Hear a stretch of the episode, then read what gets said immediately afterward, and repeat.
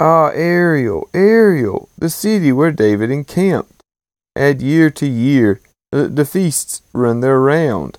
Yet I will distress Ariel, and there shall be moaning and lamentation, and she shall be to me like an Ariel. And I will encamp against you all around, and will besiege you with towers, and I will raise siege works against you, and you will be brought low. From the earth you shall speak, and from the dust your speech will be bowed down. Your voice shall come from the ground like the voice of a ghost, and from the dust your speech shall whisper. But the multitude of your foreign foes shall be like small dust, and the multitude of the ruthless like passing chaff.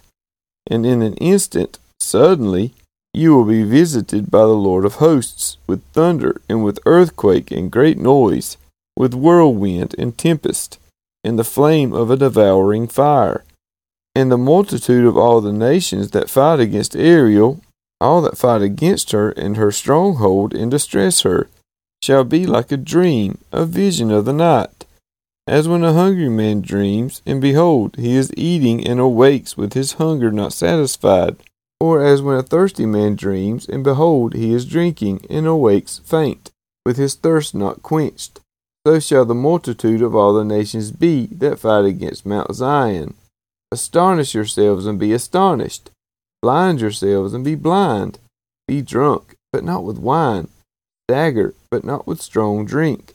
For the Lord has poured out upon you a spirit of deep sleep, and has closed your eyes, the prophets, and covered your heads, the seers. And the vision of all this has become to you like the words of a book that is sealed when men give it to one who can read, saying, Read this, he says, I cannot, for it is sealed. And when they give the book to one who can read, saying, Read this, he says, I cannot read.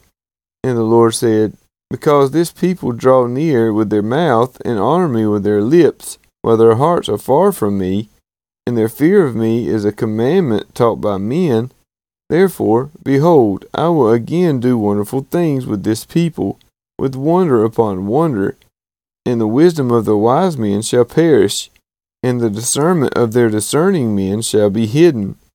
Ah, you who hide deep from the Lord your counsel, whose deeds are in the dark, and who say, Who sees us? Who knows us? You turn things upside down. Shall the potter be regarded as the clay, that the thing made shall say of its maker, He did not make me? Or the thing formed say of him who formed it, He has no understanding. It is not yet a very little while until Lebanon shall be turned into a fruitful field, and the fruitful field shall be regarded as a forest. In that day the deaf shall hear the words of a book, and out of their gloom and darkness the eyes of the blind shall see. The meek shall obtain fresh joy in the Lord and the poor among mankind shall exult in the Holy One of Israel.